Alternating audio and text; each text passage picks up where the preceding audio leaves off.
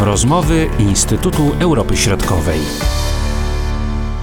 Dzień dobry Państwu, przed mikrofonami Marcin Superczyński. Niedawne wybory w Rosji nie spowodowały większych zmian na tamtejszej scenie politycznej.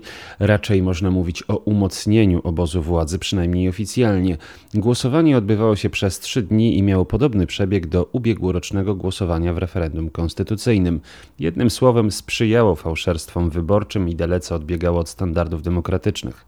Oficjalnie frekwencja wyniosła ponad 50%. Na uwagę zasługuje dosyć wysoki wynik poparcia dla partii komunistycznej, co może wiązać się z wcześniejszym apelem opozycjonisty Aleksieja Nawalnego, który namawiał Rosjan, aby nie głosowali na putinowską jedną Rosję i nie wspierali obozu władzy, przypomina starszy analityk zespołu Europy Wschodniej Instytutu Europy Środkowej dr Andrzej Szabaciuk. Jeśli chodzi o wyniki wyborów parlamentarnych, ale też częściowo regionalnych i lokalnych w Rosji, to warto zwrócić uwagę, że faktycznie obecna władza wykorzystała pandemię COVID-19, czy też straszenie może społeczeństwa ową pandemią, do celów politycznych. Krótko mówiąc, wykorzystując środki, które mają rzekomo chronić obywateli przed zakażeniem, wirusem SARS-CoV-2. Wprowadzono trzydniowe głosowanie, ale też wprowadzono różne możliwości głosowania poza lokalami wyborczymi, co oczywiście sprzyja fałszerstwom wyborczym. Oczywiście tej skali fałszerstw wyborczych nie znamy. Niektórzy szacują nawet, że od 20 do 30% głosów to są głosy sfałszowane, oddanych głosów e, w czasie tych wyborów. No to są tylko szacunki, które no nie mają pokrycia w jakichś twardych danych. Tym niemniej jednak wynik, który y, jest zwycięstwem oczywiście jednej Rosji, bo według oficjalnych wyników jedna Rosja uzyskała 49,82% poparcia. Ten wynik jest y, nieadekwatny do nastrojów społecznych obecnie obserwowanych w Federacji Rosyjskiej. Widzimy, że większość społeczeństwa zmęczona kryzysem gospodarczym, zmęczona pandemią COVID-19, ale przede wszystkim nieudolnością nieudolnością władz, która się objawia na różnych polach, e, która się objawia w różny sposób. I tutaj wiele osób, podobnie jak wcześniej na Białorusi, pamiętamy rok temu na Białorusi w czasie wyborów prezydenckich, wiele osób czeka po prostu na zmiany i szuka e, jakiejś alternatywy dla jednej Rosji, tym bardziej, że w przeświadczeniu części Rosjan ta partia po prostu uległa pewnej degradacji, pewnemu, można powiedzieć, takiemu zepsuciu długotrwałym utrzymywaniem się u władzy to w pewnym sensie też jest konsekwencja tego, że władze starają się wyeliminować wszelką opozycję, która jest w stanie realnie zagrozić dominacji jednej Rosji, bo to jest partia władzy, krótko mówiąc. Tak? To jest partia, która tak naprawdę rządzi Rosją i te fałszerstwa wyborcze miały podtrzymać dominację tej partii e, w systemie politycznym Federacji Rosyjskiej. Jest to moim zdaniem o tyle ważne, że Władimir Putin, to obserwujemy już od kilku e, lat, dąży za wszelką cenę do takiej centralizacji władzy we własnym e, ręku, ale także do poszerzenia kontroli życia społecznego, wszelkich przejawów życia obywatelskiego widzimy to e, obserwując e, te ustawy, które w ostatnich miesiącach były wydawane, ograniczające swobody obywatelskie, aktywność niezależnych mediów, także te ustawy, które godzą w tak zwanych zagranicznych agentów, którzy mają być rzekomo opłacani przez siły zewnętrzne i działać na szkodę Federacji Rosyjskiej. Czyli tak naprawdę ten wynik był w pewnym sensie do przewidzenia. Nawet można powiedzieć, że część analityków y, oczekiwała, że w cudzysłowie zwycięstwo jednej Rosji będzie jeszcze, jeszcze bardziej spektakularne, ale najwidoczniej władze uznały, że taki wynik jest w zupełności wystarczający, bo on pozwala kontrolować sytuację w Rosji zarówno na tym poziomie, można powiedzieć, centralnym, jak i na poziomie regionalnym. Wszystkie faktycznie osoby, które w jakiś sposób y, mogły zagrozić e, dominacji jednej Rosji, dominacji osób, nominatów Kremla, były w toku tych wyborów eliminowane. Czyli tak naprawdę e, mamy powtórkę, jak na to zauważył, tego pseudo-referendum, e, jeśli chodzi o metody fałszerstw wyborczych i Teraz jest pytanie właśnie, czy, czy to jest taki przedsmak wyborów w 2024, kiedy po raz kolejny będziemy wybierali prezydenta Federacji Rosyjskiej? Czy to jest próba właśnie konsolidacji obozu władzy, podtrzymania za wszelką cenę tych środowisk, które wspierają Władimira Putina? Moim zdaniem właśnie tak, obserwujemy taką sytuację.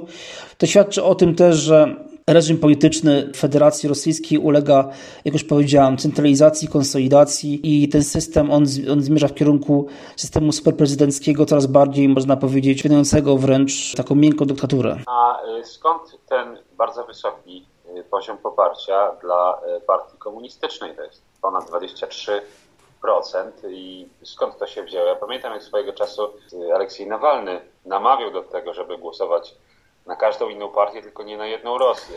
Czy to może tak. być efekt takiego głosowania? Tak, czy to, to, to promowane przez opozycję tak zwane inteligentne głosowanie, które miało umożliwić wybór każdego y, kandydata, który stwarzał realną szansę zwycięstwa z kandydatem jednej Rosji. Wiemy, że opozycja stworzyła nawet specjalne aplikacje, które miały pomóc w takim głosowaniu, które zostały zablokowane przez Google i przez e, e, Amazon. Ja myślę, że patrzymy na partię komunistyczną często stereotypowo, traktując komunistów jako takie, można powiedzieć, skamieliny z tego okresu sowieckiego, ale prawda jest taka, że w szeregach partii komunistycznej jest wielu młodych, ambitnych polityków, którzy chcą zmian, którzy chcą tworzyć nową Rosję, Oczywiście oni czerpią z tych wzorców z okresu sowieckiego jak najbardziej, ale, ale nie tylko. Forsują postulaty nowoczesnej lewicy. Więc dla części obywateli Federacji Rosyjskiej jest to po prostu mniejsze zło. Dlaczego? Ponieważ no, uważają oni, że władze obecne tolerują aktywność partii komunistycznej, uznając ją jako partię proklemlowską. Oczywiście, no tutaj trudno tak znacznie ocenić, czy to jest partia w 100% pokremlowska. Częściowo oczywiście tak, ale, ale nie do końca, więc osobienie jednej Rosji w założeniu mogło, mogłoby sprzyjać właśnie takim, e, takiemu procesowi, procesowi zmian e, systemu politycznego, ale jak widzimy, to zwycięstwo komunistów, zwycięstwo to może, e, ten wynik komunistów, on nie jest wynikiem, który pozwoli w jakiś sposób bezpośredni zagrozić dominacji jednej Rosji. Według tych oficjalnych danych frekwencja wyborcza sięgnęła ponad 50%. Jak ocenić właśnie tę frekwencję? Ta frekwencja po części, no ona pokazuje jednak nieduże zainteresowanie społeczne tymi wyborami, ale z drugiej strony też warto zwrócić uwagę, że część owej frekwencji to mogą być głosy sfałszowane, więc tak naprawdę nie należy przywiązywać do niej większej wagi, po prostu yy, taki jest oficjalny yy, wynik. A ile osób głosowało naprawdę, no tego do końca nie wiemy.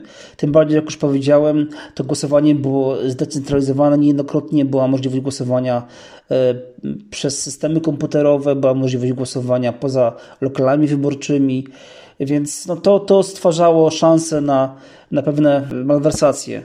E, jeśli chodzi o głosowanie. Moim zdaniem, mimo wszystko, nawet jeżeli weźmiemy pod uwagę, że część tych głosów została dopisana, że wynik został trochę zawyżony, to widzimy, że ta frekwencja jest naprawdę nieduża i, i to też daje do myślenia w kontekście popularności społecznej jednej Rosji, bo oczywiście można fałszować wybory i wiemy, że w Rosji jest to praktykowane od dawna, tylko prawda jest taka, że społeczeństwo też no, w pewnym momencie jednak coraz bardziej będzie eksponowało swoje niezadowolenie w różny sposób. No, może być to na przykład niezadowolenie w formie po prostu migracji, co obserwujemy niejednokrotnie na obszarze paradzieckim, czyli na Ukrainie, Białoruś i Rosja też przeżywa teraz taką falę migracji i to przede wszystkim migracji specjalistów, którzy opuszczają Rosję w poszukiwaniu lepszego życia, głównie jednak na zachodzie. Więc e, moim zdaniem, jak już powiedziałem, ten wynik nie jest żadnym zaskoczeniem, ani frekwencja, ani sam wynik jednej Rosji. Tutaj wszystko przebiegało zgodnie ze znanym, e, utartym planem i władze na Kremlu e, osiągnęły swój cel, czyli utrzymały, utrzymały dominację jednej Rosji w systemie politycznym i tak naprawdę w tym momencie żadna siła polityczna nie jest w stanie realnie zagrozić dominacji jednej Rosji. Też nie zauważamy jakichś większych protestów w Rosji w związku z tą sytuacją. To wynika z tego, że społeczeństwo jest e, zmęczone albo pogodzone raczej z tą sytuacją? Tak to należy czytać? Ja myślę, że tak, że te, także te represje, które miały miejsce po protestach, po uwięzieniu Aleksja Nawalnego, protesty związane także z działaniami wymierzonymi w media niezależne, czy w... Oczywiście one miały różną skalę, często były one bardzo symboliczne, ale one pokazały, że władze w sposób radykalny, w sposób bezwzględny zwalczają każdy przejaw oporu. Społeczeństwo po prostu tak, zmęczone,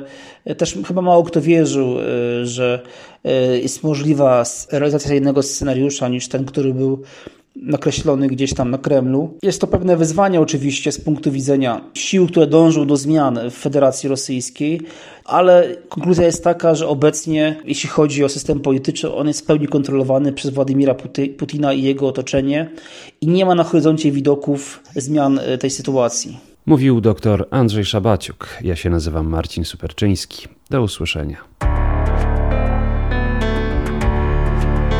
Były to rozmowy Instytutu Europy Środkowej.